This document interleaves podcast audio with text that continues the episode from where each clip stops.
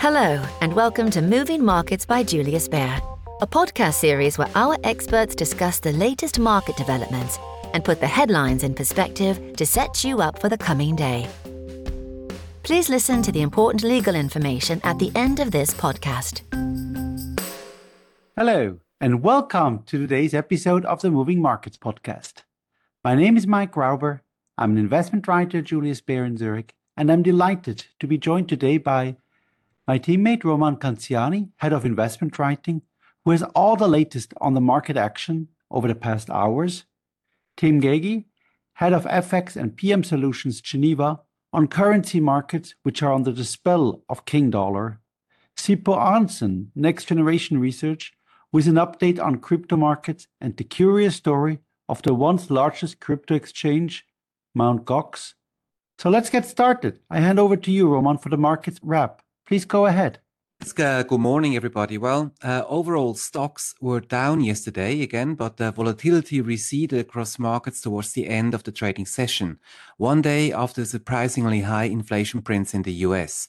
The main event yesterday was the euro temporarily breaking below parity versus the US dollar. The Bloomberg Dollar Spot Index, which measures the US dollar's performance versus its major peers, has risen about 1.5% this week and is set for a third weekly advance as many market participants have started betting on the Federal Reserve to hike its policy rate by a full percentage point at the end of the month, which would further increase the interest rate advantage of the world's major reserve currency. We'll have Tim in the call a bit later, who will give you some more color on the FX environment. There's also some remarkable price action in oil. WTI is poised to end the week below 100 US dollars per barrel for the first time since April, after a volatile period of trading marked by escalating concerns over an economic slowdown. One barrel of WTI is changing hands at around 96.5 US dollars this morning.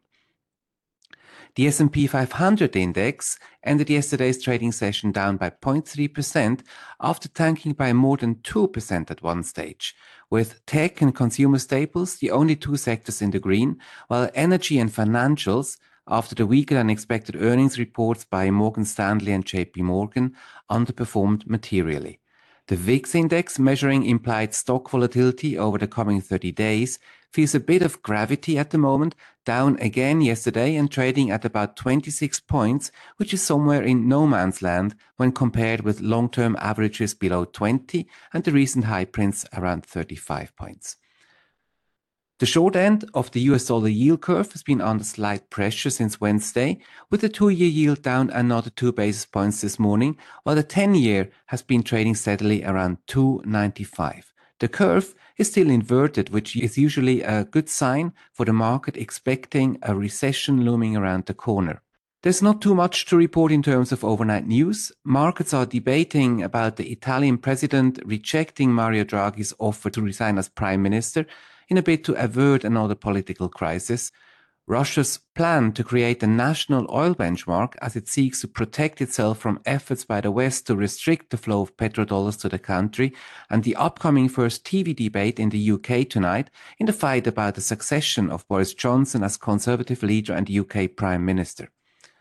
Over in Asia, data show that in the second quarter, China's economy grew at the slowest pace since the initial coronavirus outbreak in Wuhan, which is a reflection of the damage the nation's COVID zero approach has had on growth. The silver lining there is that consumption rallied in June as curbs were eased. Asian stock markets are not that much changed since yesterday, although Hong Kong's Hang Seng index is decisively in the red after rumors emerged that Alibaba Group faces a data theft probe which reignited worries about further regulatory crackdown. European stocks are poised to start the day in the green, just like those in the US, where futures point towards high prices to start with too. That's it from me. Back to you, Mike. Thank you very much, Roman. Now on to currencies. The US dollar is at decade highs against the euro and Japanese yen. Tim, what is your take? Good morning. this was the week that we finally broke below parity in euro dollar for the first time since late 2002. In late 2002, I had just left university, moved to London, and started working as a glorified tea maker an advertising agency. Quite a lot of water was uh, under the bridge since then, but this move has been brewing for a while as US data continues to suggest as we hit a very aggressive Fed this year. while the Eurozone and the UK look to be really struggling. As much as 93 basis points were priced in for the Fed July meeting at one point yesterday, although this has apparently eased back to around 82 basis points now, which is still th- three full hikes plus a bit, with uh, 1% clearly, as far as the market's concerned, on the table. Meanwhile, the European Central Bank meet next week, of course. They have a significant problem in the shape of Italy. As we heard, Prime Minister Draghi offered his resignation yesterday, as he had promised to do if Five Star left, which they did. President Mattarella has refused Draghi's resignation, wanting to try to form a government, but this is far from a sure thing. And we are talking about Europe's third largest economy here. So, does Lagarde do what inflation says she should and hike aggressively? Or other factors say she should and tread carefully? Or, most likely, does she, as usual, try to satisfy everybody and end up satisfying nobody? We shall see soon enough, but euro dollar is not at parity for nothing. While it is mostly a dollar move, Euro Swiss, we must remember, has been below parity for quite some time, and this is perhaps a better reflection of how the market sees European risk.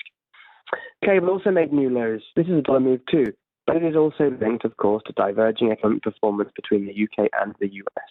Sadly, the UK is more in the Eurozones both economically. By the way, the leadership contest for the Conservative Party is a complete sideshow. It's irrelevant from an FX point of view. It doesn't matter who wins. But awful economic data is not irrelevant. So it's all rather doom and gloom, isn't it? Well, yes, it is. A couple of weeks ago, I wondered if we were not an end game of some sort for the dollar strength. And I still do wonder how long everyone will let the current situation continue. I guess the Fed don't mind so much a strong currency is in theory deflationary, but it is not so helpful for Europe and the UK, not even to speak of Japan, where the yen just continues to tank. Now, one should never rule out a policy response from central bank or government, but um, you cannot really position yourself for it. So you just kind of have to do your best and uh, and see what comes. As such, I think if I was very long dollars, I'd probably still be inclined to take advantage of the current levels. Feels like I've been saying that for about two months. But I guess a lot of investors, like me, already did that. I would not buy dollars here, however. That does not make sense. It is never too late to hedge in theory, but in practice, I cannot imagine anyone hedging here. If you have taken this much pain, probably better to hold on a little bit longer. So if you do have dollars to spare, there are some great opportunities in reverse convertibles, accumulators, and so on, options, because levels are very attractive due to both extreme spot levels, but also very high volatility. But otherwise, I think this week I would be a bit patient from here and see what next week and the European Central Bank bring us. So thank you for listening. Happy Friday, and back to you, Mike. Thank you very much, Tim. Please note that we published last week short to the point podcast titled Currency Matters on our Beyond Markets channel and for German speakers, Warum Währungen so wichtig sind on the Marktanalysen und Gespräche channel. The English podcast is actually with Tim Gagie, who you just heard. So please tune in. The podcasts are available on all the usual channels as well as our JB Investment Insights app. Now over to crypto and Mt. Gox, the largest crypto exchange back in 2014. It is now in the news again. Sipho, what's the story and why does it matter? Yeah, thank you, Mike. I mean, just an update from my side on, as you mentioned, one of the most top of mind themes in the crypto markets this week, which is the recovered Mt. Gox tokens potentially coming to crypto exchanges in the coming weeks and months which could, you know, at the end of the day, potentially cause very significant selling pressure for Bitcoin in particular. Now, maybe just to provide some historical context here. So Mt. Gox was, you know, at some point the world's largest Bitcoin exchange, which suffered one of the most high-profile exploits in February 2014. Now, ultimately, that led to a complete suspension of their trading activities, and nearly 850,000 Bitcoin tokens were lost as a result of the hack, which, you know, in today's term would be worth more than $16 billion um, at current prices. Now, in the months and years following the attack, you know, backers of the exchange recovered more than 135,000 of the stolen tokens. However, these recovered tokens have been locked in sort of litigation proceedings until recently. Now, in late 2021, you know, the exchange announced a formal rehabilitation plan to return um, the lost funds to creditors of the exchange and you know, the most recent developments saw the trustee of this rehabilitation plan giving creditors the option to receive their lost funds in either Bitcoin or um, fiat currency in the form of US dollars. Now, you know, ultimately the big question here is will creditors opt to receive what is due to them in Bitcoin or will they opt to liquidate and receive that in US dollars? Now, you know, looking at the incentives for the, the, the, the creditors, you know, given that at the time of the exploit, each Bitcoin token was worth less than 5% of its current value, you know, this announcement by the trustee has really driven fears that a large proportion of creditors could decide to be paid out in fiat currency rather than crypto, you know, obviously seeking to lock in their substantial capital gain. Now, you know, the fear is that this could see a pretty substantial quantity of Bitcoin coming onto the market, driving, you know, much higher selling pressure for the leading digital asset.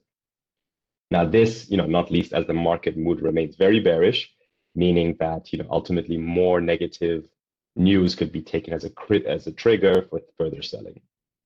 Now, something we look into quite closely on the team is the intra-crypto correlations. And you know, the long story short here is those remain very elevated between you know lot smaller market cap tokens and Bitcoin. So any pressure on Bitcoin could you know ultimately see quite strong ripple effects for the broader asset class. Now, more generally, we believe you know today's unfavorable macroeconomic environment for digital assets will persist for some time particularly given you know yesterday's higher than expected U.S. inflation data, which put pressure on prices amid you know fears of a further and more aggressive tightening of monetary policy. Now, this is something we've highlighted since the beginning of the year, where you know the macroeconomic environment has caused really strong headwinds for crypto markets, um, and you know now coupled with the sort of crypto-specific developments, such as the release of these recovered tokens from the Mt. Gox exploit, you know, we really see the market as not having a sort of swift and sharp short-term rebound. That's all from my side, and back to you, Mike. With that, we conclude today's episode of the Moving Markets podcast. Thank you very much to our speakers, and thank you for tuning in. We do hope that you'll look out for the next edition of this podcast. Goodbye for now. You have been listening to Moving Markets by Julius Baer. If you like what you've heard, subscribe to our show on Spotify, Apple Podcasts, Google Podcasts, or wherever you listen. To learn more about Julius Baer, our people, or our latest thinking, visit us at www.juliusbaer.com. This is a podcast disclaimer. The information and opinions expressed in this podcast constitute marketing material and are not the result of independent financial or investment research. The podcast content is intended for information purposes only and does not constitute an offer, a recommendation, or an invitation by or on behalf of Julius Baer to buy or sell any securities, security based derivatives, or other products, or to participate in any particular trading strategy in any jurisdiction. Julius Baer does not accept any liability for any loss arising from the use of the podcast content please refer to www.juliusbaer.com forward slash legal forward slash podcasts for further other important legal information.